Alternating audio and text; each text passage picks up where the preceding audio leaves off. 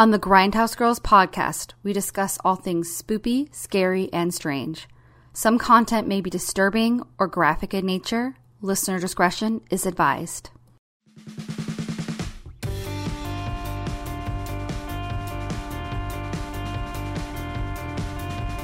Hello, Grindhouse Girls friends and fam. Picture. The year is 1953. An actress reads a novel, and then she brings that same novel to the attention of her husband, a very well known French director. The director spends the whole night reading it, and the very next morning decides to option the rights to make it into a film. Allegedly, in doing so, he would beat out Alfred Hitchcock, hmm Hitchcock, for the same rights by mere hours. The movie would go on to become Diabolique, or also known in its home country as Les Diaboliques. It would bring acclaim to director Henri Georges Clouzot um, and be considered one of the greatest and most influential films to come out of the 1950s. It would even go on to inspire countless films and directors from the likes of Alfred Hitchcock's Psycho to even director and writer M. Night Shyamalan and his mini twist. So don't fill up that bathwater just yet and stay away from the dry cleaners. This is the Grindhouse Girls podcast. Hey, this is Katie. Hi, I'm Brittany. And this week we're doing Diabolique or Yes. Diaboliques or any it yeah, it's a movie. it's French. Yeah. or the way I was saying it, I was like, Diabolique. And Katie's like, well, technically it's French, so. Okay, and I will say I watched a commentary by I think her name is Kelly Conway and she was a French film historian on Criterion. So I'm I'm pronouncing it how she was pronouncing it, so I could be wrong too, but we beg your forgiveness the second week of the row in a row French speakers. But Yes. French films are awesome. And this one also has a 96% on Rotten Tomatoes. I saw right before we went on. I was like, hey, French movies, getting it done. Um, so how are you, Brett? What's up? I'm okay. I'm okay. I've been keeping very, very busy. I I don't mean you were talking about it, but we did two photo shoots this past weekend. Uh, did a lot of things with friends. It's like we're we're gearing up. We're going into the holidays. As as I always say, it feels like October, November, and December are like the busiest months of the year consistently Yes, year. I. What about you? I'm good. I'm a little tired. Uh, I actually saw my best friend Oh, and my sister all on the same weekend. I brought Gizmo. He finally met my sister's dog and her fiance's son, who has been begging me to come bring him ever since he saw a picture of Gizmo. So um, they are now best friends, all three of them. It was really cute.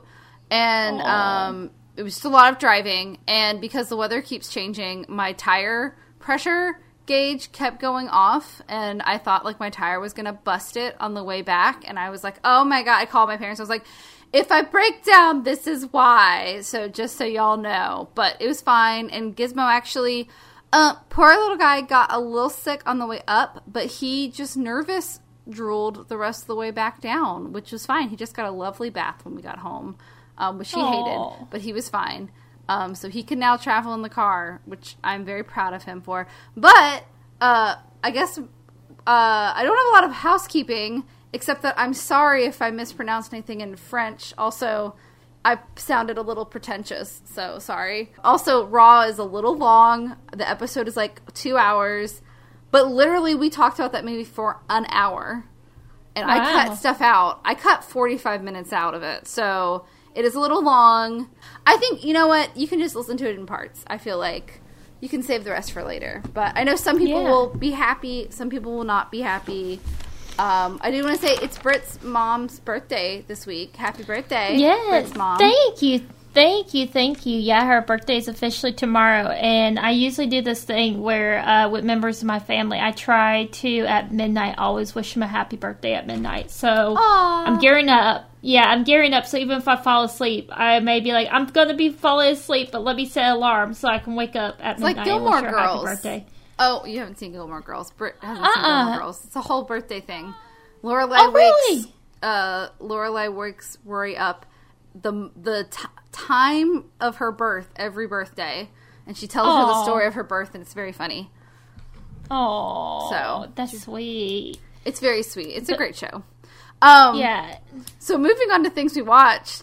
Guess what I watched this weekend with my best friend Kat. A, ver- a very bad movie? Uh yeah, okay, so we went and saw Halloween Kills in theaters. Um we were there were only like three other people there. I will say, okay, so it was a matinee, so I only paid 5.50 a ticket. Nice. So it, I didn't feel that bad about seeing it. Um I liked the first like 20 30 minutes. I was feeling it. I was like, okay, okay. And then once okay, spoilers for Halloween Kills cuz now we've both seen it and people have been asking and we're not going to do an episode on it because it wasn't good enough to do an episode on.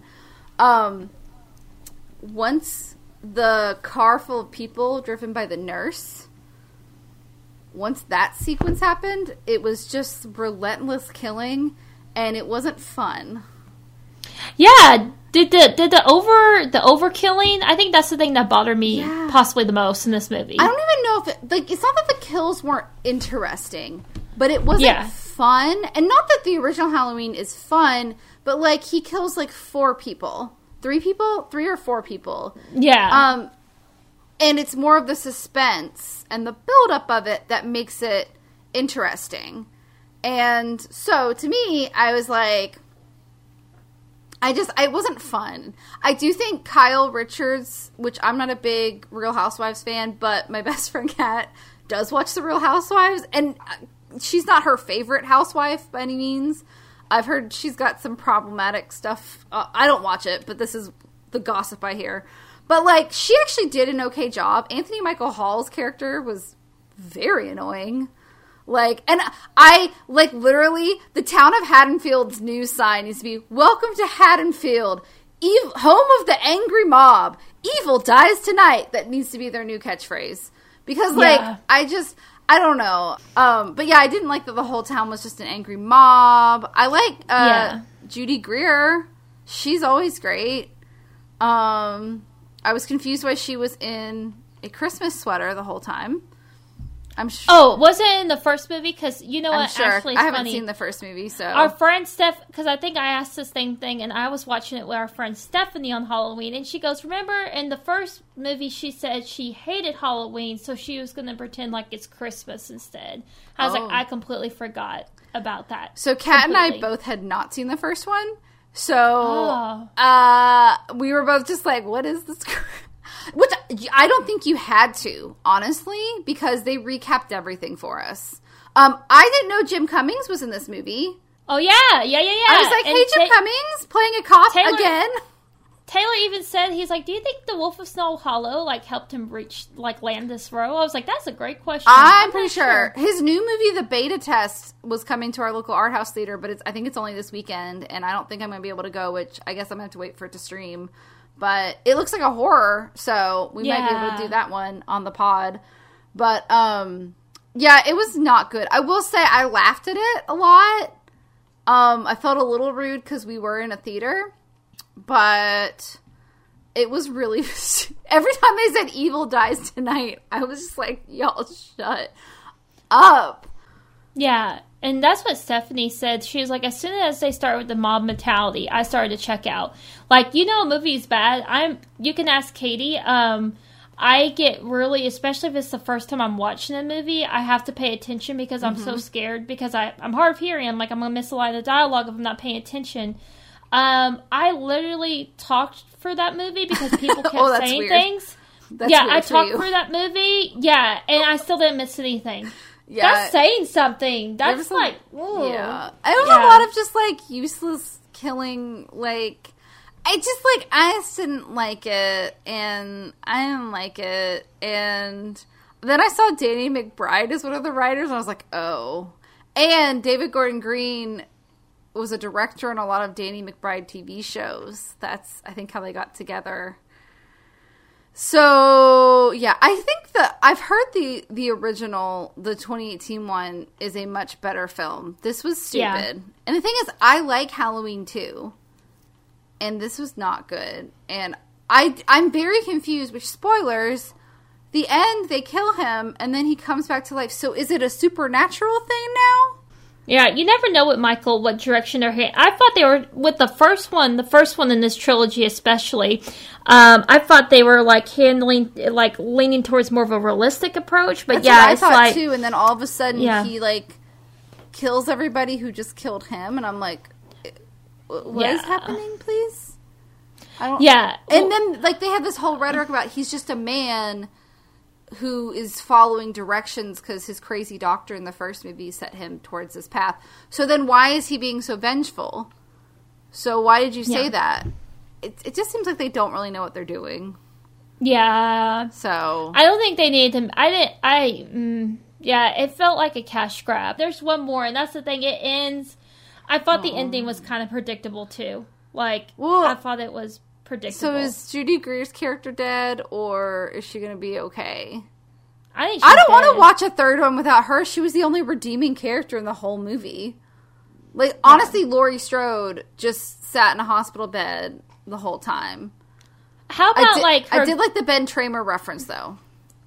How about also too with her granddaughter? Her granddaughter's boyfriend is literally in this new season of You as like a I saw character. that. I saw that. and on I kept credits. saying, I kept saying, Theo, what are you doing, Theo? And that's not his name in Halloween at all. So, but I only remember No. him as Theo and You now. So, Also, did you notice the guy who played adult Lonnie is uh, from all the Mike Flanagan movies? It's the it's the guy with the dog from Midnight Mass oh yeah, and the the groundskeeper from Haunting of Hill House.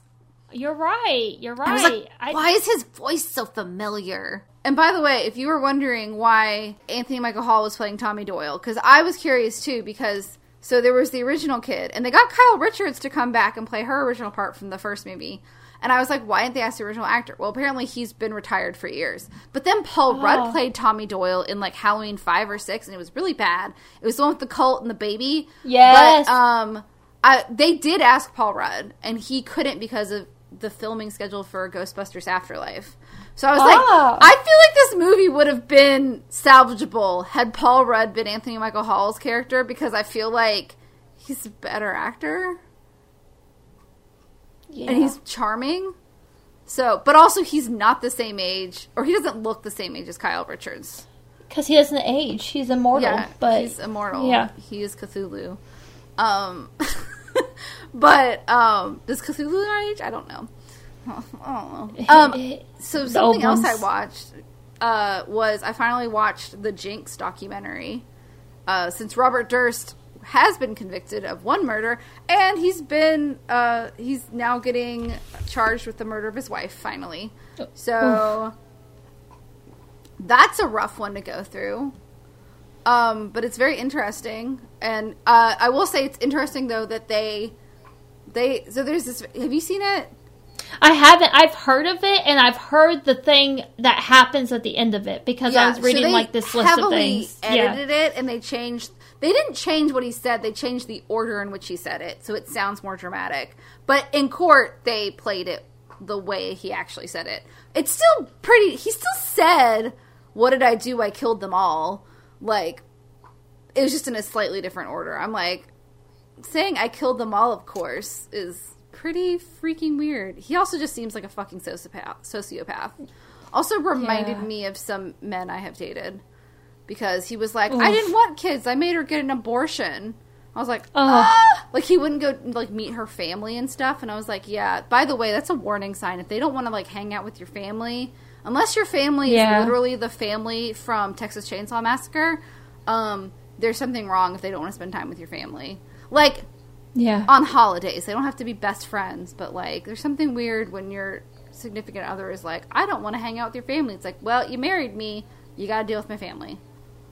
Pretty much. Yeah. Yeah. But that was an interesting one. Did you watch anything else now that we've destroyed Halloween Kills? We've killed it.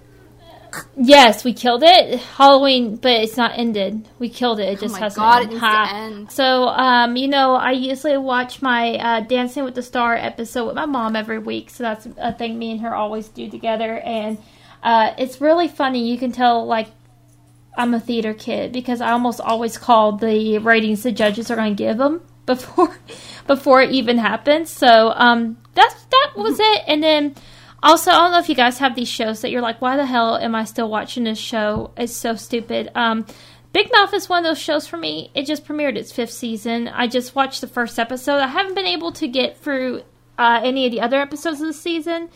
It is so unbelievably vulgar. I think it's probably the most vulgar TV show I've ever watched. Yet I still watch it. I don't know why. I Maybe liked- it's because Yeah. Yeah. I liked it, but and I'll just leave it at this because I don't want to get too far into it. But I, I, John Mulaney has made me feel uncomfortable watching his content now with his personal life. So I probably won't watch it for a little while. But I liked the first Yeah. two seasons. But it is very vulgar. Maya Rudolph as Connie is my favorite, though. I love Connie. So. I do Yeah. really like her. She's great. Jason Mantzoukas is so funny too. Mm-hmm. He plays the kid that had the pillow baby. yes, and also, um, fucking is it The coach, maybe? No. is it Jordan. Jordan Jordan Peele plays the the ghost of um Oh yeah, one, the one that lives in. Nick's av- attic. It's the ghost. Yeah. It's like a composer. It's a pianist. I forgot. Jordan As soon Peele's as we big say it, we're gonna be, character. "Damn it, Duke damn it." Ellington. Oh my Yes. god. Yes. So so stupid, but so funny. Yeah, I don't know. Maybe I'll watch it. We'll see how I feel in a few months. I haven't watched the the third season or the fourth season, so I kind of forgot about it. But I really liked the first two seasons. Um, so I guess we need to get into Diabolique. Yes. Diabolique. Uh, now that yes. we've talked for a while. Um, did you want to? I think you should start because you picked this movie. Yeah, so um I can give a little bit and Katie you can always like cut in a little bit too if you have something to riff off of me about. So we do once again know it's directed by Henri Georges Georges Clouzot. Uh, who was also really known for directing The Wages of Fear as well. This movie, The, Mm-hmm. the Wages of Fear, came out a couple years before, but both of these movies kind of put him on the map. He is a Yeah. very, very interesting person. So, um, he yeah, he was fired from the UFA studio in Nazi Germany because he was he had friendships with Jewish producers. So then like so they fired him. Which did you know what he was doing there? Uh-uh. Uh, this was interesting. So apparently, way back when, they used to uh, in the studio he worked with, they would film a movie in the national language, whatever country it was, and then they would use the same set but recast it with actors who spoke French or English or Spanish, and basically refilm the entire movie in a different language. Wow. So that's what he was doing. He was filming French language versions of German films. Oh, And, okay. Um, he had a bout with tuberculosis when he was there too. But then, Yeah. like, yeah, when he, when you know, the Nazis were being assholes, they were like, "Oh, you're friends with Jewish directors? Fuck off!" Which sucks, but also it's probably good he wasn't. He had to move to Paris, or not? Yeah. I don't know, because then they did take over Paris. So, uh, just all all around bad times for everything. yeah, He did and keep then- working in Paris. He did. Well, he did. He had a second film called Les Corbeaux, Corbeaux uh, and it proved very controversial because he kind of took some jabs at the French government, and they're like, "No, you don't do that." And so they actually banned him from filmmaking for two years. So, which is kind of funny to be like slap him on the wrist and say, "You can't do films for two years." Um, but Bad, It's bad like director. bad. bad. You don't call out the French government like that. What are you doing? Um, Which is but- funny because, like, from my research, he wasn't a super political filmmaker. He Mm-hmm. more just liked to point out the darkness. Like, he liked dark comedy. And so he has this very, like, dark version of French culture. But, like, he wasn't trying to, like, make a statement with most of his movies. He really wanted to be an entertainer first and foremost. So, like, he may have mentioned something political, but it wasn't like he was trying to make a statement from the research I did um, from the French histori- French film historians I listened to. I was like, oh, okay. Which is interesting that he just Yeah. still ended up making a political statement even though he wasn't trying to. Yeah, it's uh, well. I think it was like one of those things. He was kind of. It wasn't like a straight on middle finger to them as much as it's like uh, things could be a little bit better around here. Um, but yeah, he kept Yeah. doing his thing, and so he contributed to at least thirty films as either a writer, director, producer, all three. Um, As we mentioned earlier, Alfred Hitchcock desperately wanted the screenplay rights for uh, Yes. Diabolix, but uh, he stole it out from under him.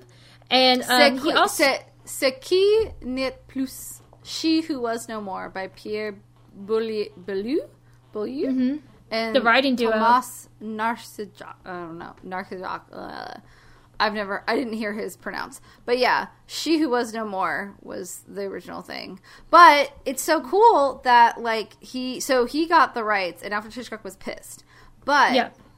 Blake, isn't it Blake who wrote Psycho? Oh, Robert Bloch. Bloch B L O Bloch. C I'm sorry. I was yes. like Robert Blake. That's nope. That's Yeah. that's a poet. Bloch saw Di- Diabolique, and it inspired him to write the novel Psycho. And then Alfred Hitchcock ended up making the movie Psycho. And then the same writing team wrote a book basically for Alfred Hitchcock, and that turned into um oh shit.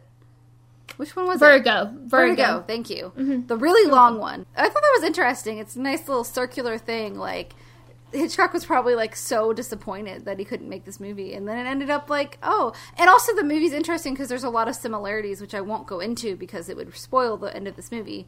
But there are a lot of similarities between Psycho and this movie, and you can very clearly see how this movie influenced not just Psycho, but like uh like there are movies like like even Fatal Attraction um was partially inspired by this. Like there's so many movies that are inspired by this movie um that like now we think are clichés, but like this one it wasn't even that he was like a he wasn't like a risk taker. He just Yeah. like was a really good filmmaker and took from other filmmakers. He's kind of like Tarantino. Like he sees what works and he combines them into really good movies. And he was a solid filmmaker. Yeah, So, and I thought that was a fu- interesting. It is interesting. Fun fact for you too: Did you know the duo um, who wrote the book, and of course, like you said, they wrote the book uh, "The Living and the Dead," which served as the basis for Vertigo. But together, they also helped wrote the screenplay for "Eyes Without a Face." Yeah, which is on our list, which is Yeah. on Criterion and I think on HBO Max right now. And I've heard Oh. it's very good. Mm-hmm. So eventually I think we'll probably do that one too. Yeah, but there is some difference, and uh, me and Katie agreed we're going to talk about some of the book differences Yeah. from the movies difference because there is a there's a plot difference, but it follows very similar Yes. plots, the novel and the movie. Um, Yeah.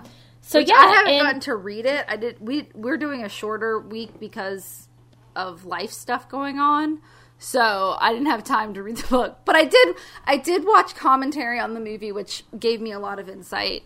So that was cool. Um, I feel like okay. I, oh, we should mention the, the screenplay. Yes. Oh, this you can talk about who wrote the screenplay. Clouzot and his brother Jean. Yeah, because his brother Yeah. doesn't ever get credit. Yeah, so his brother Jean, who wrote under a pseudonym, um, helped Clouzot adapt it. And also, by the way, uh, Simone Signoret, um, who plays Nicole, um, she won an Academy Award later.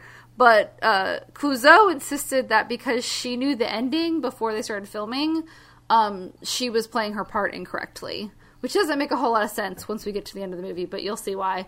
Um, and she also signed a contract for eight weeks specifically um, to be paid for eight weeks, whether or not scheduling went over or not. And she was supposed to be in another play after the eight weeks filming schedule was done. Well, it went twice as long as scheduled. So basically, she was filming all day. She'd go to sleep for two hours, then immediately go to play rehearsal, and then sleep for like another couple of hours, and then go back to filming every day, which seems insane for this movie. Yeah. Um, and so by the end of the movie, she and the Clouzots were who because Vera Clouzot was the other lead character who is uh, Henri's wife. Um, they were not on speaking terms, which is sad because they were friends beforehand. Um, Yeah. and also, uh, Diabolique was not the original title. It was originally called The Widows, but it wasn't marketable enough. So, Diaboliques means the devils, which Yes. is more scandalous. So, And another thing to note too um, is that Vera Clouzot, who plays Christina, the other lead actress in this movie. So as we know, she was Clouzot's wife, the director's wife, and she Mm-hmm. actually died just five years after this film came out. Yeah, she was very young and she died of a heart attack. Yeah, yeah. And it's Um, kind of scary how it mirrors her character's heart. Yeah, defect, that I was gonna save it yeah. for the end, but yeah, like Oh, okay. her Well, character. no spoilers, was no- no spoilers, no spoilers. yeah. But her character also has a heart condition, which I'm not Yeah. sure. I don't think that's in the book. So I and also I don't know about this in the book, but in the movie, her character is a Venez- Venezuelan immigrant to France, but she's a Brazilian immigrant to France because she was born in Brazil. Ah. So I don't know if they wrote that in to be much like herself because he loved Vera. He named his Yeah. production company after Vera, and he was Henri was Clouzot was completely heartbroken when she died.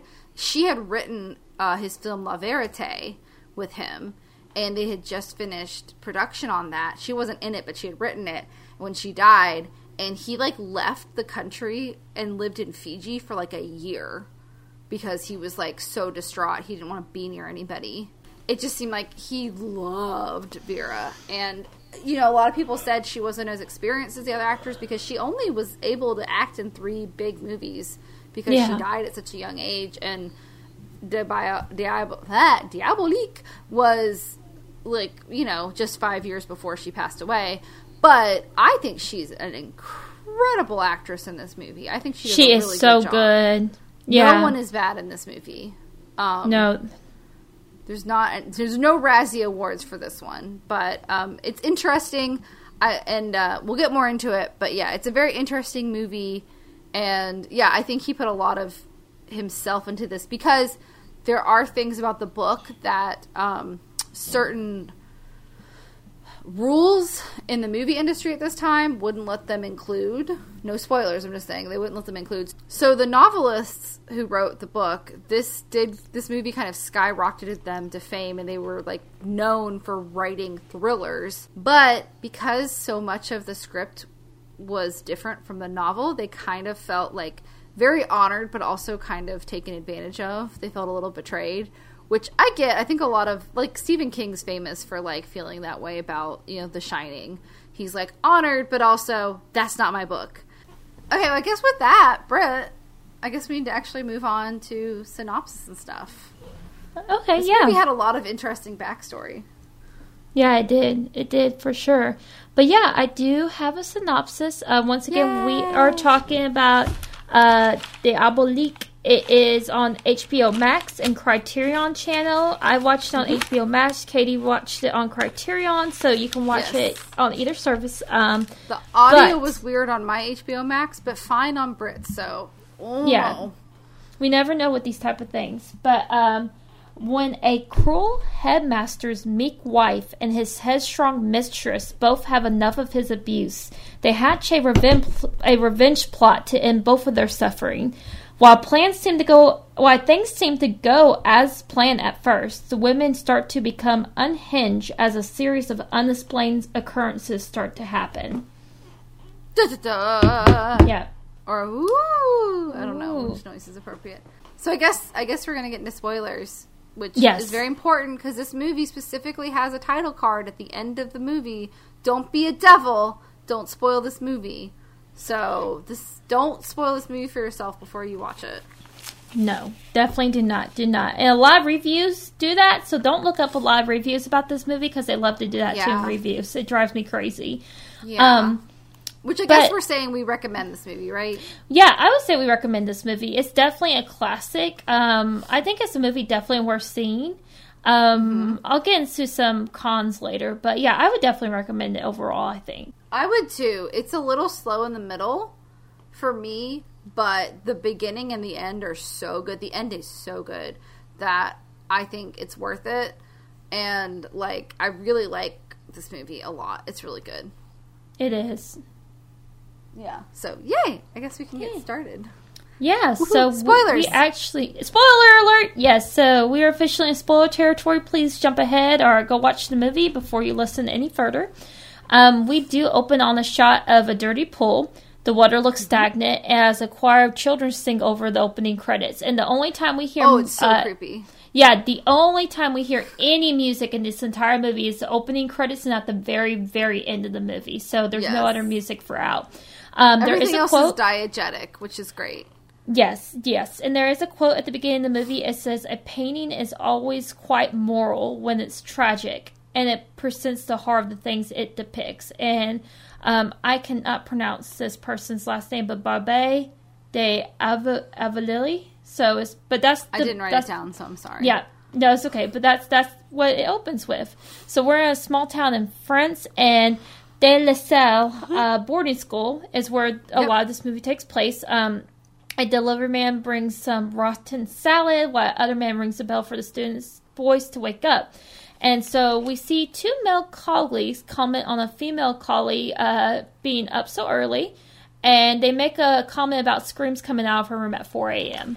So Yes. they're kind of uh, a little bitchy, like yeah, and the the character in question is Nicole Horner, who's played Mm-hmm. by Simone Signoret, I think, uh, who is a French actress who made the switch to American films, and she actually won the Academy Award um, for Room at the Top. And she also starred in The Crucible in 1957, Ship of Fools, The Deadly Affair, and Madame Rosa. She had a very long career.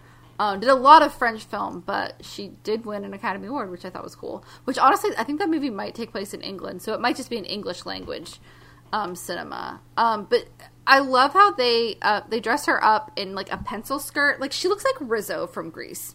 Let's just Okay, put it that way. Only blonde.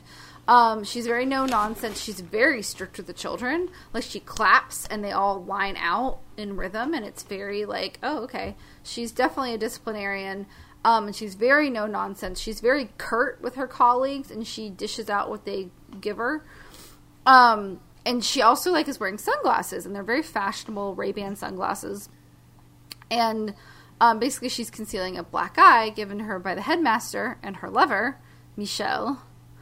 And uh, Michel was played by Paul Meurisse, uh, Meurisse, um, who, by the way, did you know he was the former lover of Edith Piaf? The oh, I didn't. yes, La Vie en awesome. Rose. Oh, very French, yes. uh, very famous French singer. Um, and um, she actually encouraged him to be an actor instead of a singer because he started out as a singer, and she said, "I think you would be better for acting." And that's, I think, that's how he met the filmmakers of this. So he actually had a very long French acting career. Um, but he didn't do like any American films, just strictly French films, which is why I didn't write any of them down because I didn't want to mispronounce all of them. But Yeah. he had a very, very long career. Um, Michel is an asshole. Um, he not only beats Nicole, who's his mistress, but he's been cheating on his very sweet wife, Christina, um, who's played by, as we already said, Vera Clouzot, um, who is a Brazilian French actress who was in The Wages of Fear and Le Epion. Um, but she also helped write La Verite. Um, and he's been cheating on her for years. Uh, Christina and Nicole have this interesting friendship. And Christina, in contrast to Nicole, is like she's very youthful looking. She wears like this gingham dress, like very much like Dorothy, but not with a not with an apron, just like a gingham dress and like like a shawl. And she has her hair in like two braids, so she looks very youthful. She's very kind to all of the children. There's this little boy who gives her. He's Latin American. They don't say he's from someplace like either in South America, and he gives her like a fan from his home country and she's from Venezuela originally and so she like is like oh I wish I could like go back home. Like she's sick of France because her husband's an asshole. Um and like she's very nice to the children. The children love her and Nicole's very strict with them. But they have this like weird relationship because they have this mutual loathing of Michelle. Um and basically uh, she knows exactly how Nicole got that black eye. Yeah. Um, and it's it's very interesting. And Michelle is super cruel to both of them. And Nicole brings up the fact that their school has a three day holiday weekend coming up, and this would be a good time to rid themselves of their issue, yeah. basically. Which is interesting. Exactly. Nicole is definitely the instigator.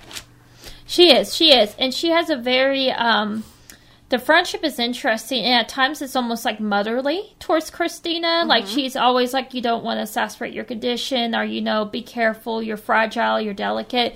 Um, And they kind of treat. So not only does Christina present as a child, she's very much treated like a child a lot of the time Yes. too. Um, which is which is kind of upsetting to watch. Like you feel really really bad for Christina as a character. She's the most sympathetic character in this movie, I think. And she's also Definitely. very religious. She's Catholic and she's always she's she's afraid to do anything too bad to rid herself of Michelle because like she doesn't want to go to hell. Also, she is the person who technically owns the school and Yeah. who technically has all the money in the relationship, which is why Michelle hasn't just left her. Yeah, and so they talk about all these things, and that night they are served, and it's it's bad fish, and so this was like an upsetting part. Michelle forces Christina to eat it, uh, despite her protest, and there's a rumor here that he really did force her to eat rotten fish on set, so that the reaction is very genuine, uh, and it's Maybe. really upsetting. So, um, But also, there was a rumor that uh, the actor who plays Michelle was like in cold water, but actually he wasn't. So I think a lot of people have exaggerated a lot of stuff about uh, Clouzot. I think Clouzot was a, was very much like Hitchcock, where he was very much a taskmaster and Yeah. very much a, I I expect hard work, and he was maybe a little bit too much of a perfectionist. But I don't think he was a cruel person.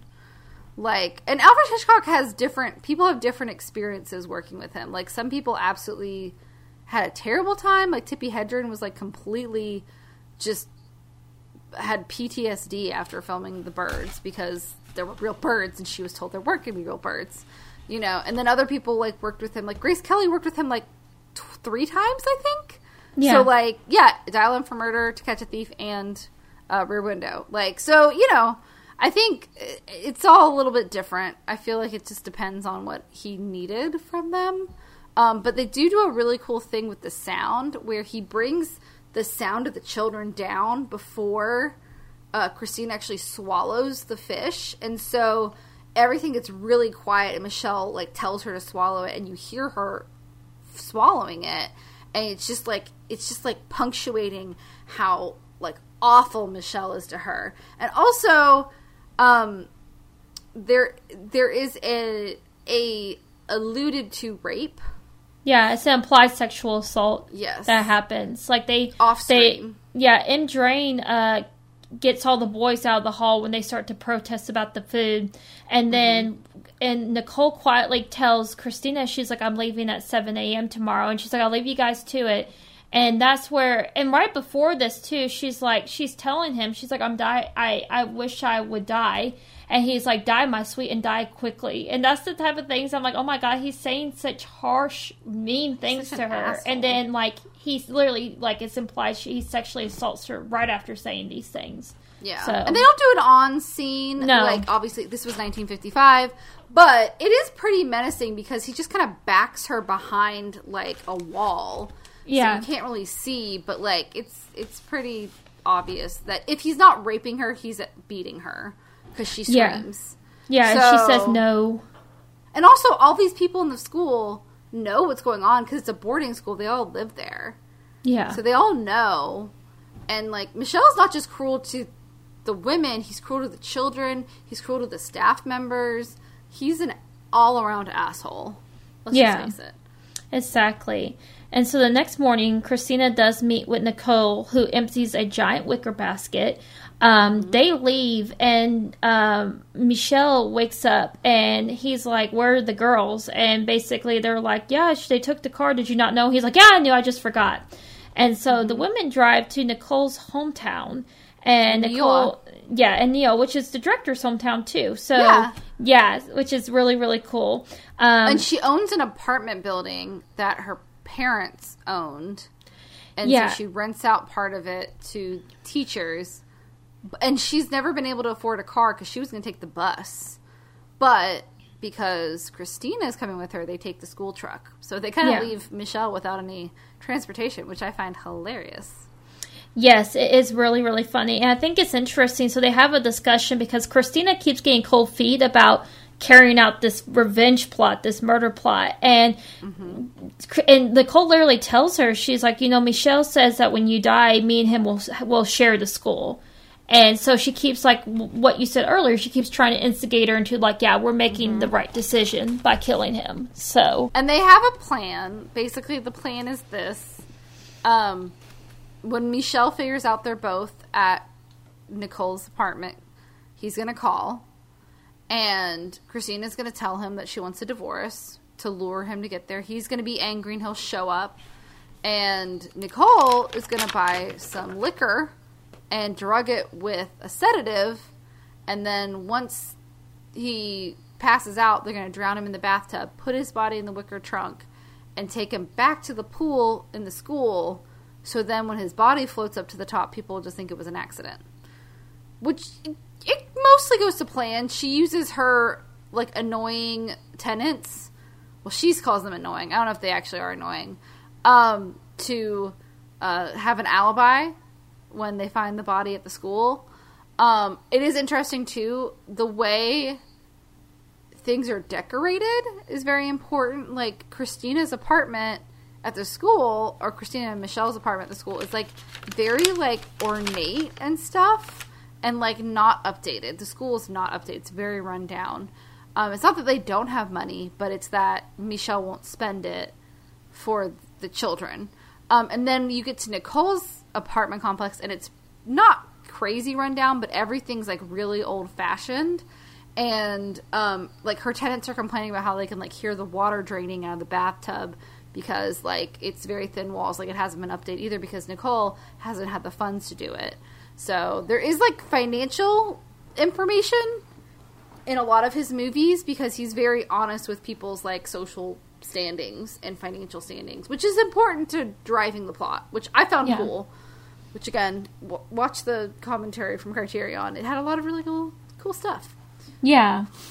And that's where they do lure Michelle to the apartment. And he basically calls Christina out on divorcing him. He's like, You're going to divorce me and you're religious.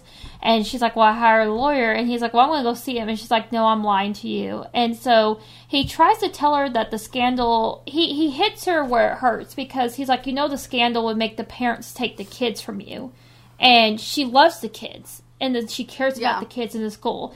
And so she, when he says that and he starts to take a drink of what we know is a sedative, she tries to stop him. And it's like, you know, and he, he hits her because she accidentally spills the drink on him. And that's where it's kind of like that moment is what makes her like let him drink the drink.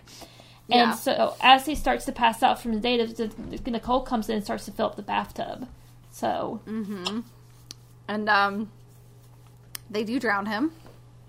I love the way they shot that. Did you think of? I always think of Judas and is it Holofernes? Am I pronouncing the name right? The painting where she's holding him down, and sawing his head off, like cutting his head oh. off.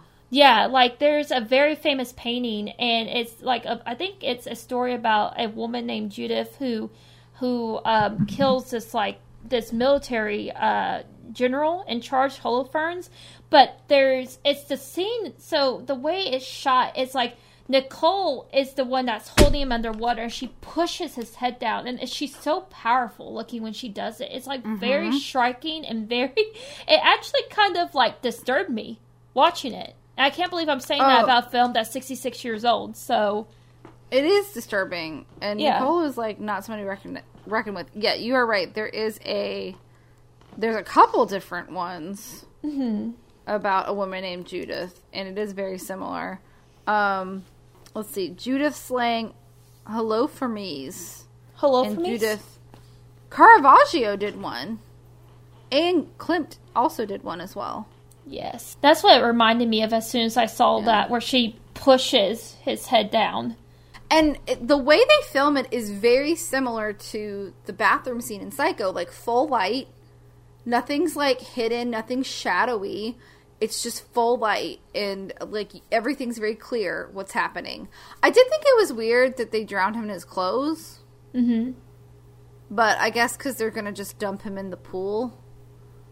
I guess that's why. But I was like, wouldn't you like remove his clothes? Because then you could put his clothes back on him later. But wouldn't that complicate things? But anyways, that was the only thing I was just like, I feel feel like it's weird to drown someone in their clothing. Yeah. Right? Yeah. I don't know. That is interesting. Maybe they thought like I don't. It doesn't like. I guess he drinks. It's not like he's really like a alcoholic or a lush per se, but like maybe they're Yeah. like, well, we can make it look like he was drinking and accidentally fell into the pool Yeah. or something like that. Which I mean, I guess like I was just like, it's heavier to travel. yeah, that's true too. the- it's also soaking wet with water.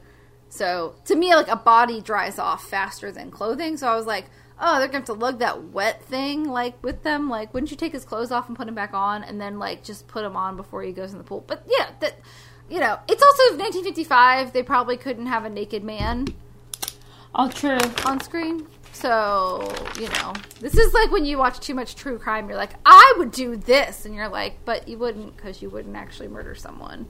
Yes. Um, but it's, it's interesting. So they go back to the school and they, at, in the middle of the night, are trying to like throw the body in the pool. But like there's a specific person who gets up in the middle of the night every night. And there's like a light that comes on, so it's, it's tense. They're like, "Oh no, they're gonna see us," and the body won't sink.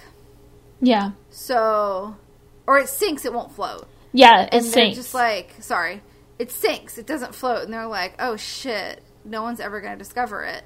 So like, they go like a couple days, and like they're getting nervous and nervous, and um, finally they drain the pool, Yeah, and it's and- not there. And I love Body's that scene. there. I love that scene because it's like Christina keeps waiting. It's like basically Nicole's like pretty calm and chill about, it, but Christina's the one that's like she feels like this overwhelming sense of guilt. So she wants the pool to Mm-hmm. be drained and she's like literally seeking punishment for what she's done because of her guilt. Mm-hmm. And so when she goes to the edge of that pool and she sees there's nothing in Catholic there, she just faints. Like and I love that scene. It's Um, great. Catholic, Catholic guilt will get you. mhm. Which I assume she's Catholic because of the iconography she has. I don't remember if she actually does a sign of. I think she did, did do a sign of the cross. I feel like I saw her do that too. Yeah. Yeah, France is a very Catholic country too. So, and so is Venezuela, to my knowledge. So, well, I don't know And- about now, but I think back then it was. I think it's really Oh. interesting too because after Christina's fainting spell at the pool, Nicole is talking to a doctor, and even to the teachers are like, she's giving out all the orders now. So Nicole kind of puts Yeah. Mm-hmm. herself in charge of everything. Um, And they tell Nicole, they're like, "Hey, she cannot get excited anymore. Like this is this is very very bad for her." Um, and Christina gets upset with Nicole. She's like, "I was crazy for listening to you and for doing what you told me to do." And then knock on the door reveals that Michelle's Prince of Wales suit is returned fresh from the dry cleaners. So the suit that he was wearing is now back from the dry cleaners. And they're like, "What the fuck? Yep. Oh no!" And then also they Nicole reads that um his body a, a body's been found, hmm and Christina goes down to uh, identify the remains, and it's not him. So Yeah. she's even more terrified. And then there's this man that's kind of in the background of the scene, and then she's like freaking out. She's going to take a cab, and this guy comes up. He's like policia, and he has a police badge. She's like, ah, fuck. Yeah. And like he's like, "Are you okay, ma'am?" I know it's quite a shock, and uh, it's a detective named Alfred Finchette, um, played by Charles Vanel, who was a French actor who, much like Nicole's actress, um, did actually cross over into American and English language cinema. Um, but he was in a lot of Clouzot's movies, including The Wages of Fear and La Verite. But he also was in Hitchcock's To Catch a Thief, which Yeah. is very interesting. and he appeared in over 200 films in a 76 year f- film career. So he was doing movies So for cool. over seven decades. That's insane. Yeah. So was- and apparently he was just like a really good actor who like would fit into like any role. Um, which is super cool. But so he begins to like take interest in Michelle's disappearance. And like at this point, y- you really like Christina and you're Yeah. worried about her and you don't want her to get caught. Michelle's an asshole and whatever's happening, you'd rather her not be caught. Um, Nicole Nicole's kind of an asshole too. Um, what it starts to happen, so there's the site, there's the the dry cleaner incident, and then there's also a key left with the dry cleaner, and there's like an apartment that Michelle apparently has been keeping, but it's like basically empty, Mm-hmm. which is creepy. But then one of the kids is like raking leaves. And they're like, "Why are you raking leaves?" He's like, "The principal told me to do it because I broke a window with my slingshot and it was taken away." And they're like, what do you mean the principal's not here and he's like no he told me and like uh, nicole slaps the kid because she's like that's for lying. But like christina like very gently but firmly is like please tell me the truth. And he's like no he told me to rake the leaves. So now they're like okay what the fuck is going on? Yeah. um and then after it, it gets creepier yeah. even even after poor little Monet, it's like because they punish him, Mm-hmm. they like slap him, and then they put him in the corner for like six hours. Um, i know poor baby I know poor Monet. He's just like poor kid. Um, is he the he's- same i don't think he's the same kid that gave her the fan no, no, he's not. He's not. he is. Yeah, it's a different little boy. I tried to look up the the cast and it wasn't the names weren't listed of the children on Yeah. Wikipedia. So I was I like, I think they only say I a couple know of that names. kid. Yeah, Yeah. that kid. But they Um, keep the kids around the whole time, which is interesting. It, like it's really good, like world building. Oh yeah. And the next day, um, a school picture is taken, and it seems as if like Michelle's disembodied face is in the background of the window of the picture. So now they're even more freaked out because they're like, "What the fuck is Mhm. going on?" Um, and so that night, Christina does tell Nicole because Christina is just losing it, and she is does not feel good, is not looking good. And she's like, "I don't want to see you again." And Nicole seems genuinely hurt by Christina saying that, but she's like, "You know, I do hope you succeed." So it's like, I think it's Christina wants to separate from Nicole because at this point, I think full heartedly. Christina is expecting to confess, and that's what she essentially does in the next scene. Mm-hmm. So, And she confesses, but he kind of doesn't believe her. yeah, But that night, he decides to check out the pool anyways. So Nicole's leaving the school because she's like, "You're gonna rat me out. I'm leaving." Christina is told to stay on bed rest, or else she's gonna fucking die. So, like literally, so she's like sleeping in her bed, and the detective is like searching on the ground. So he's about, and this kind of follows the, my favorite sequence. I think it's probably Yeah. everyone's favorite sequence. Um, I love the lighting completely changes. He uses this low lighting technique where it's much more naturalistic and shadowy because it's at night and it sets like a completely different tone and I just love it. Also, do you think it's very interesting in this final sequence too? Christina is very like sensual and sexual. She's wearing like a see-through nightgown, like Yeah, you can totally see her nipple. yeah, like yes, exactly. Like I was can- like, is that a nipple? I was like, I, I wasn't really like aware of it until like the second time I watched. it. I was like, okay. I was like, I didn't know they could show that in the fifties, but okay. yeah, like you see her like you can see her breast through her nightgown, and it, it just kind of like almost paints her in a different light. It feels like she's just almost a different person in a lot of ways in these last sequences of the film. Mm-hmm. Um, but yeah, it's it's pretty scary for It's- for it's being scary. sixty six years old.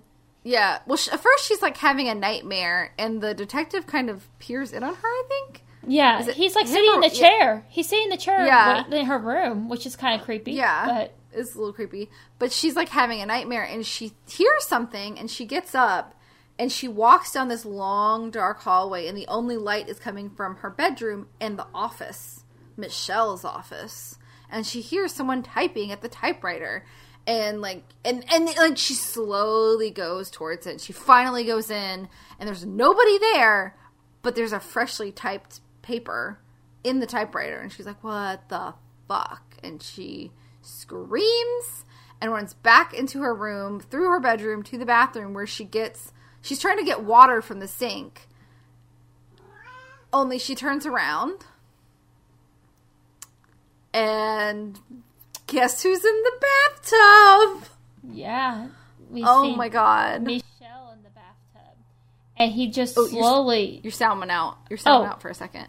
Yeah, so Michelle is in her bathtub, and we see his corpse just slowly rise from the bathtub. Uh, And Christina is fucking literally scared to death yes. from this. Which it could be silly, but Yeah. it's actually very terrifying because she just screams and she just starts like ha- she has a heart attack. Yeah. She dies and like oh, it's awful. It's so sad because you like Christina. You're like, no, not Christina. And like he like once she dies, I think the only funny part is like when she dies, dies, she kind of collapses really quickly. yeah. At the very, it was a little bit like I could have choreographed that a little better, but you know, whatever. Um, and Michelle gets out of the bathtub, and then he just takes out these like contacts that made it look like his eyes were rolled in the back of his head, and you're like, oh, and yeah. you're like, okay, so he was just trying to. Get... Okay, the first time I knew about this twist, I thought he just wants to get revenge on her, but no, because guess who comes through the door is fucking Nicole, which Yeah. makes the whole movie the second time you watch it completely different because you figure out all of the dynamics are completely different. Like the narration that this director gives you is like just through Christina's perspective. So then when you find this out, you're like, oh my god. Yeah. Um, and apparently they've been planning this the whole time. Um, they're going to sell the school and be super, super rich. And I love it because the Michelle is like, I wonder how much we'll get. And then this the detective comes to the door. He's like, 15 to 20 years, depending on the judge. And Yeah. like, ah, at least you got caught. yeah. Um, but it's sad because Christine is dead. That sucks. Yeah. And it's like he's so fucking cold again because it's like when he takes those contacts out, he just walks over and very coldly checks her pulse just to make sure she's Yeah, dead. he might as well have just like kicked her like Yeah. while she was down. He just was like, mm, "She dead." Mm. Yes. And so then it's like literally probably the next day we see little Monet again. He has this little slingshot. He knocks out another They're window. closing the school. They're closing the school. because it's a yeah. The scandal has closed the school. yeah. Also, and- everyone, all the owners are dead or in jail. So Yeah, exactly. And so, but he he breaks out another window, and uh, Drain gets on him, and he's like, you know, he says that Mistress that Christina handed him back his slingshot, and he's like, no, she didn't. You know, you know, she was carried out today. Her body was carried out, and he sends him in the corner. He's like, I saw her. I saw her. And so the movie, we hear the theme again, and the movie ends, but there's a message that asks us, the audience, to please not tell their friends the ending. It's like, don't be mm-hmm. devils. Don't tell your friends the ending. don't tell your friends. so, And and with that, the first twist ending ever was on film. I know. By the way, this was the first twist ending. can we talk about thunk it? Can we talk about like the end, the little ending with Monet though? Because like a lot of people are I like, it. I liked it too because a lot of people are like, oh, well, he's lying because they mentioned that he's a habitual liar. And then other people are like, you know, maybe Christina's alive. But I can't help but wonder if Christina, I don't know if you thought this. This is what I thought because Christina is a religious person and because she had regretted so bad, I always wonder if she was in a state of purgatory in the place that she loved, which was the school. That's why I always I thought. took it as the fact that he wasn't lying about the principal yeah. because he was still alive. So I don't think he's lying about that. You think You know, that I she's think alive? That's a setup and a payoff. I Yeah. think she's either alive or a ghost. I think she's a ghost. I feel like they would have shown it to us if she was still alive, but I, I'd rather them keep it open ended. Yeah. You know, I now since the detective was there, like it's possible that you know she did fake her own death, but the fact that he checked her pulse kind of makes me think that she did actually die. Yeah. Um, unless he had like, I mean, because this was 1955, they didn't have a whole lot of help for cardiac arrest. Um, but sorry, Gizmo's asleep and it's adorable. I got distracted. Um, my sleeping baby. yeah. Um, but yeah, I love the twist ending. Um, I knew about the husband's body. I didn't know the whole plot though, so I didn't really know what the setup was because Bravo's Hundred Scariest Movie Moments ruins it for you, just like Don't Mm-hmm. Yep. Look Now. But I didn't know Nicole was involved at all.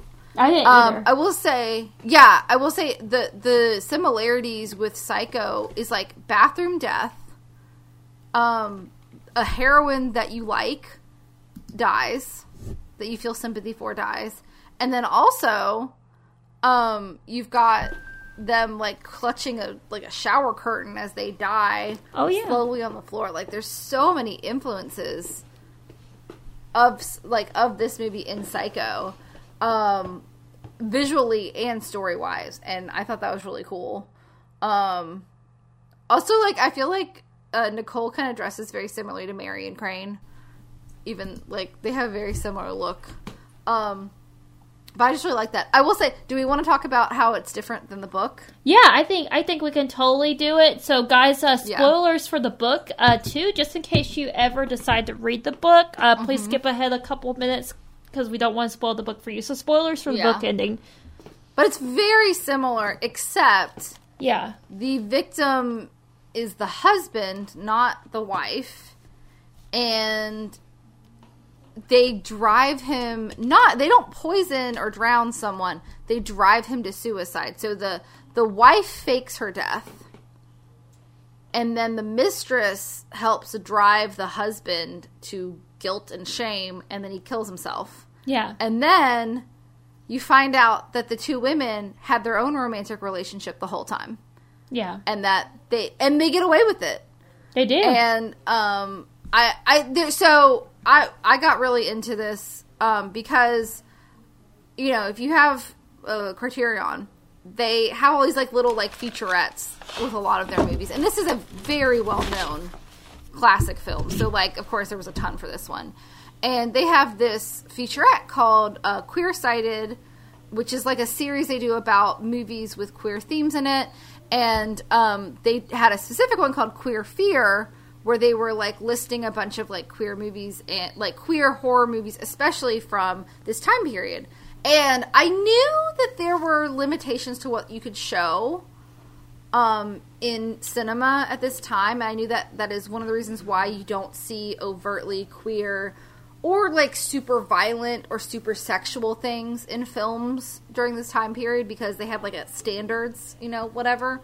Yeah. Um, but it was actually called the Hays Code. The Hays Code is what everyone calls it, but I think the official name was the Hollywood Production Code, and it was from 1938 to 1968. So this is smack dab in the middle. And so basically, there are two reasons why they changed the plot so much. One reason was they couldn't have two lesbians be the protagonist. Now, there's some subtext that they might have a more intimate relationship because of how close they are. It certainly seems more than friendship. But also, uh, Clouzot wanted Vera to have a bigger part, so he's that's why he had a female be the intended victim, so she didn't have to fake her death. you know what Um, else is there's interesting? subtext. There's Mm-hmm. there's a line, and I don't know if you caught it. You probably did. Uh, so when she's putting Michelle in- to bed after sedative, he said, "Is this your bed or her bed?" And she says, "Ours." And he chuckles. Oh, I Yeah. didn't catch that one. So, ooh, ooh, ooh, wee, wee. Um, but I did think that was interesting because, like, I knew that there were that you couldn't show stuff, but I didn't know like the specifics of it. So, but uh, watch that featurette on Criterion Queersighted because they have a whole series. But I liked the this the episode of this one because it's called Queer Fear. They had Stranger by the Lake. Yes. Which I was like, oh, I know about that one. We already did it. But I got a whole list of queer themed horror movies now um, from Criterion. Some are new. A lot of them are really old, though. Like that, I knew about these movies, but I didn't know that there was subtext. And like some of them are made by like queer directors who were out, but like they couldn't put queer stuff in their movies because like they wouldn't get you know shown. And that's the whole thing with this is like i guess technically he could have made this movie like the book but then like he wouldn't have gotten it shown in america or anything. And this movie did actually become popular in america. Yeah. like it moved out of art houses and went to the main cinemas which was very rare at this time. It's still very rare. Like what was the last one that really went to main cinemas and stayed in main cinemas? I think maybe uh parasite yeah. I want to say Or Minari. because like yeah. maybe maybe well Minari was No, like an Minari- American Korean. Yeah, that's right. That's right. And Minari was affected. Also, it went to streaming early. So yeah, I think major film Yeah. would definitely be Parasite. Because like even like we went and saw Titane Mm-hmm. and Lamb in theaters, but like they were mostly in art house theaters. Lamb was only in major theaters for like a weekend. Yeah. and that one was A24. I thought that one was going to be all over the place, but you know, I I don't know what it is. People just aren't as keen to read subtitles. I don't know. I put subtitles on even when it's in English, so maybe I'm just weird. Um, was there anything else about the book that I missed? No, I I think that's it. Like that's the basic difference is that they decide to catch in on his wife's life insurance policy because his Mm-hmm. mistress is a doctor and she's the doctor to his wife and she becomes his wife's friend because she's the doctor. And so that's where she's like, you know, she's very ill and we should do something and catch in on the life insurance policy. So that's kind of like how the book is set up. Did you want to start with your pros for this movie? Sure. Um, I love the ending. It's built up super well. Um, the sequence, the ending sequence is so good. Um, and I love the setup in the beginning too. Um, I'll say my cons later, but like I really love the beginning and the end. I think the setup's really good. I love the camera work. Um, it's very lively. It's almost like a character itself. Um, I like how he changes light depending on the mood. Um, which like I think movies did that, but not as much at this point. I think the only one like like uh what was the movie with Deborah Kerr that was the turning of the screw and now I can't Oh yeah, yeah. Oh, the Innocents, the Innocents. The Innocents like did that Yeah. too, where like when they're like out and about playing in the around the house, like everything's nice and pretty, but then like at night when like they're seeing the ghosts, like it gets really creepy lighting wise. I mean, it's also in black and white, so they could only do so much with lighting. Um, I really like that. I love the two main actresses. They're Yeah. so good and so different. Um, and I just it's it's interesting to have two female leads in a 1950s movie because yeah. Michelle is an important character, but he disappears for most of the movie.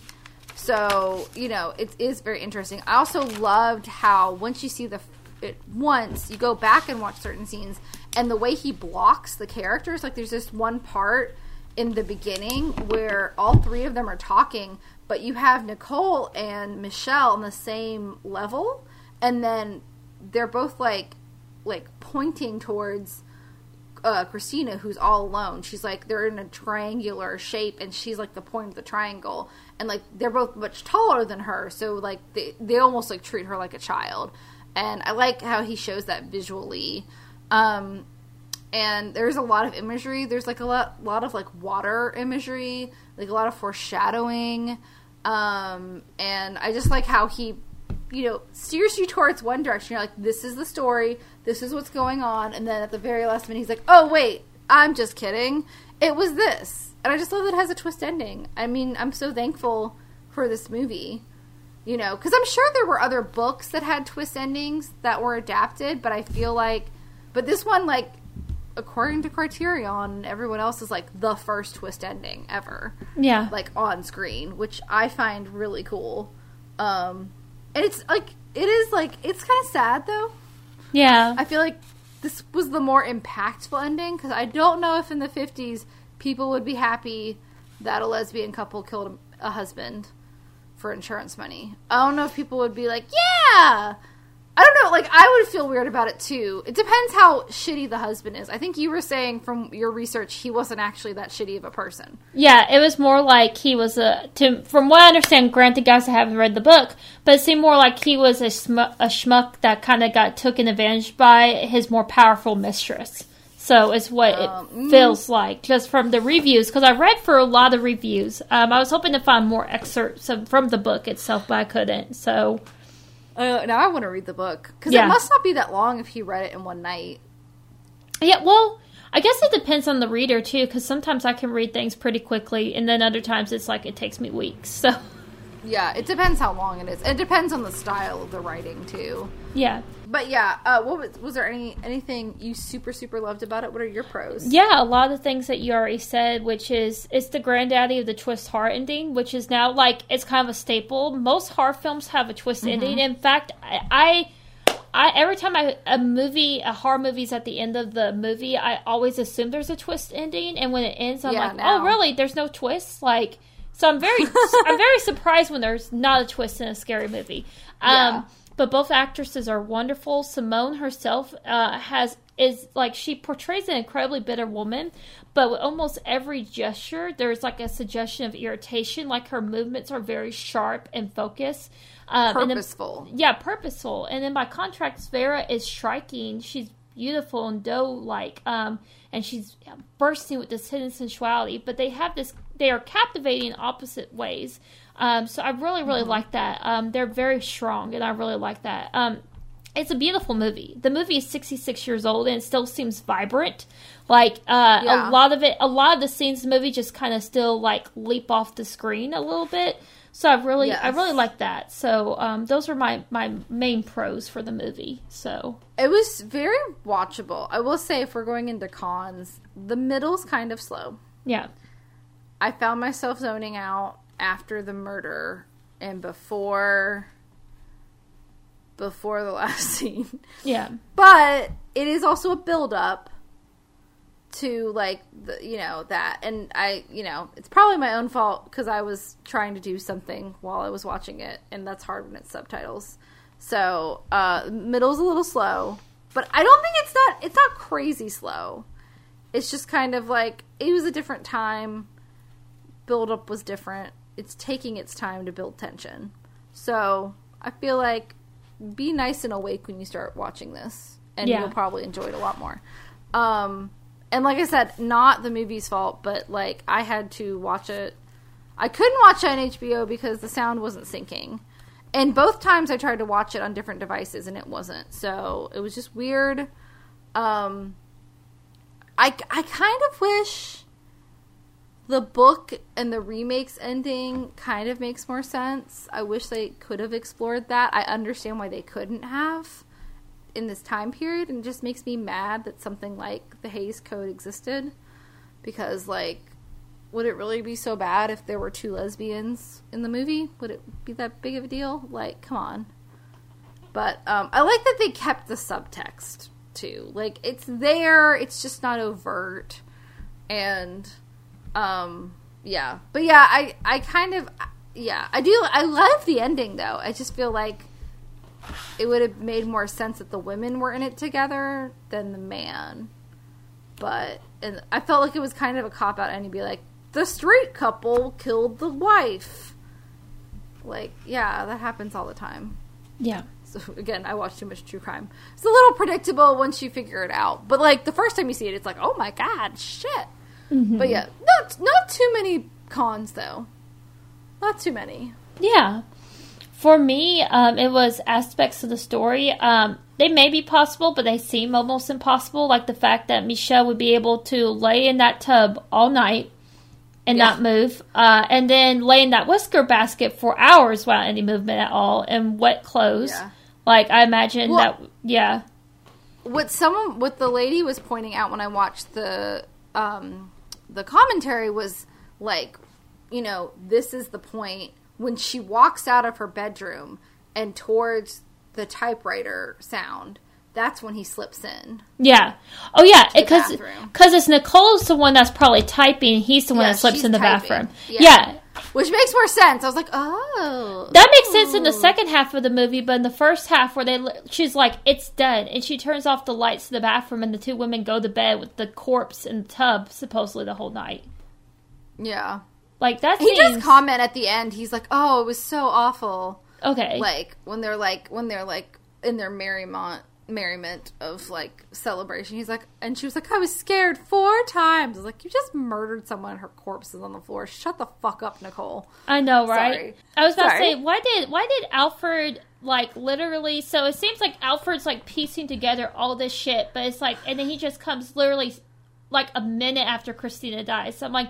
Why a minute after Christina dies do you suppose Yeah. like everything? That and was it made me feel bad for Christina. And the ending seemed abrupt. Like it, it not not the ending with Moinet the little boy, but the actual discovering of like it's Nicole. Bam, it's Nicole. She's in on it too. Oh, and this Alfred, you're gonna get fifteen to twenty depending on the judge. Like it just seemed like so rapid. After yeah, it would have been. I mean, maybe because they'd gone over schedule for such a long time. maybe. Maybe. Yeah. And that was remember Nicole's the actress that she was like, I had an eight week contract. We're on week sixteen, bitch. Let's get going. Um, but maybe also like it would have been kind of cool if like they were packing up or Yeah. something, and then he came by. But I don't know. They placed him in the building, so I guess it makes sense. But yeah, it was a little bit like, oh, oh, okay. Um, But all in all, I think it's a really good movie. Um, did you have a rating for it? I did. Um, so I gave it a eight out of ten. Um, I would agree with you that it's it's kind of it's an hour and fifty seven minutes. I don't really think it had to be an hour and 57 minutes in my opinion but i feel like the class Yeah. like the film is a classic movie i think it's definitely worth a watch if nothing else for the ending sequence alone um, i think Mm-hmm. it's definitely a movie that deserves to be watched at least once which is why i gave Yes. it eight so I agree. I, I actually gave it like a seven out of ten. Not in like a bad way, just because I kind of zoned out in the middle. I was like, it didn't really keep my attention like Yeah. an eight out of ten would. But it's very unique and groundbreaking, and I love the ending and I love the beginning. It's just the middle's kind of slow, so I couldn't quite give it an eight. But I think it's really good, and I think everyone should see it. Um, like, like you said, at least the ending yeah see that. But I mean, it it means more when you've seen all. of it, Exactly. you know? Exactly. Watch it once. Watch it once, and Yeah. that way you can enjoy the ending of the movie. Um, did you have a Grindhouse Girls rating? I did. I rated it a W for Water, Water Everywhere, and Women Who've Been Scorned. Oh, I like that one. Thank you. I had rated D for diabolical drownings, dry cleaners, and deceptive detectives. But I like yours better. Yeah, I like I like them both. I like them both. But uh, you you I can like pick. I like rated W. I Awesome. like rated W.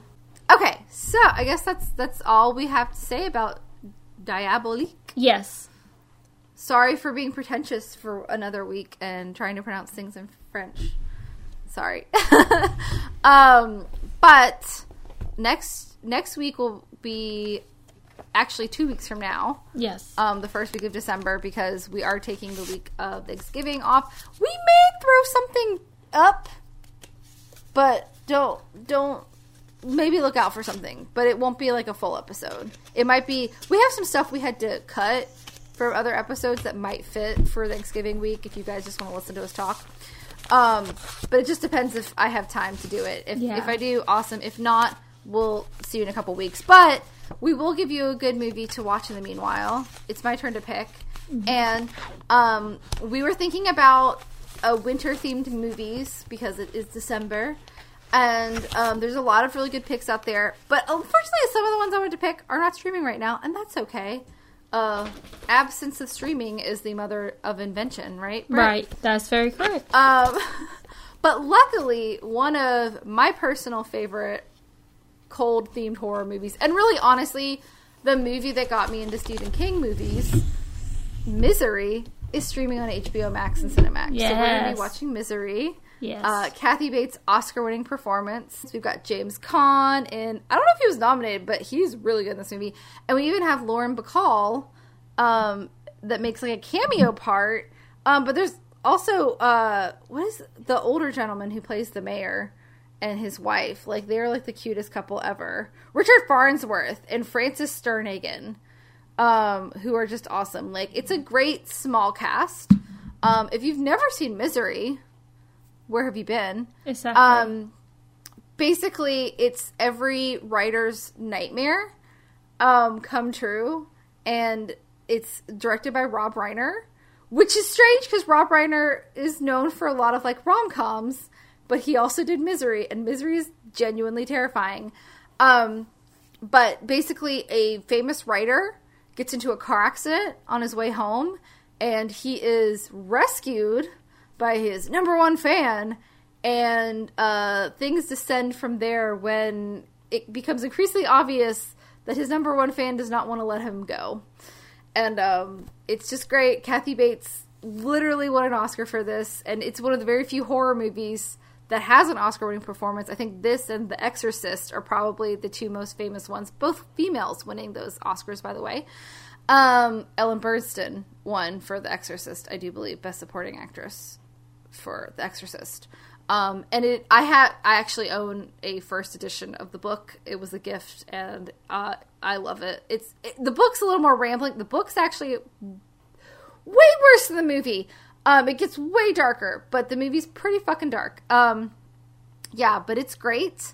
and I can't wait to talk about it in a couple weeks. And I'll, you know, make yourself some hot cocoa, snuggle up with your puppy or your pig puppy. and um, your misery, and um, make sure that you watch this movie on HBO Max or on Cinemax, all the Maxes, um, before the first week of December, and we'll talk about that. Um, and we hope you guys have a really happy Thanksgiving. Um, take some time off. Uh, don't go too hard on Black Friday. I just rewatched the South Park three part Game of Thrones Black Friday special. Y'all, don't do that to people. Um, be good. Shop online if you can. Um, and um, be safe out there. Be kind to one another. Get your shots. Take your vitamins. Wash your hands. Um, be kind to one another. Uh, make sure you uh, take a walk after your Thanksgiving dinner. I know I will try to make myself because this is the time of year where like I do so well with healthy eating, and then all I want to do is just eat Thanksgiving food. Oh, and Christmas food. Oh, it's, it's a it's a it's a it's a slippery slope, but you should eat it. You should indulge a little bit. Enjoy yourself. Just make sure you live a balanced life, and you know, uh, be safe, be kind. Um, yeah, and uh, hearts are out to everyone going through a lot of stuff. I know the stuff going on in Houston sucks, and it's awful, and I hope everyone involved is doing okay. I know they're not, but praying for anyone involved in the Houston stuff.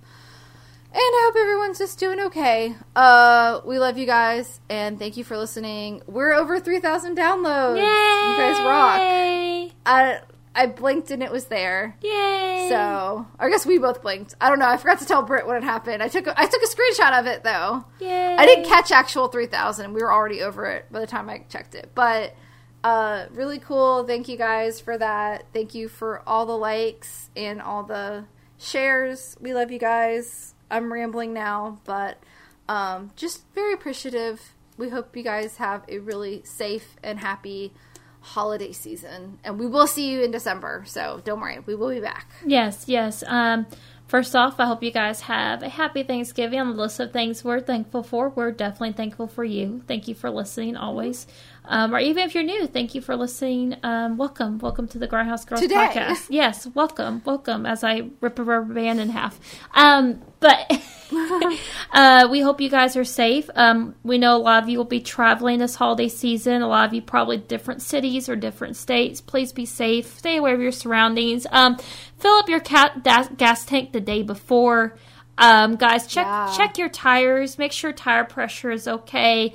Get that oil change. Don't put it off. Please don't put it off. Um, you know, we want you guys. Hey, to I even got mine before I went this weekend. I Yes. finally got my oil change. Yes, yes. Luckily, my car reminds me when it needs one, so which is really nice. Oh, mine does too. I just um kept forgetting. It's fine.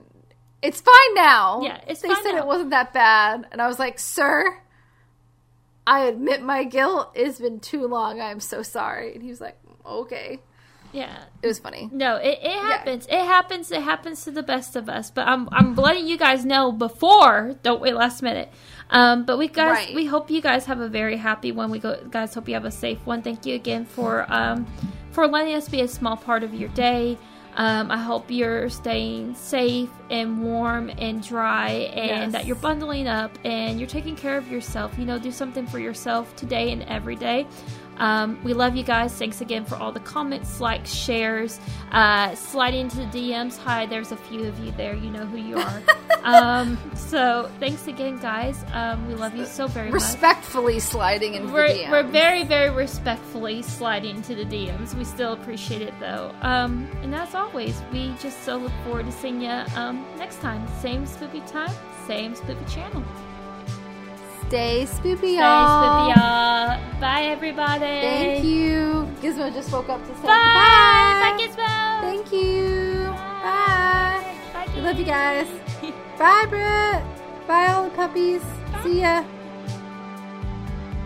The Grindhouse Girls podcast is a production by Katie Dale and Brittany Ray edited by Katie Dale. All music used is royalty free and will be in our annotations. If you have any questions, comments, suggestions, please contact us at contact us at grindhousegirlspod.com or visit our website at grindhousegirlspod.com. Thanks for listening. We'll see you soon.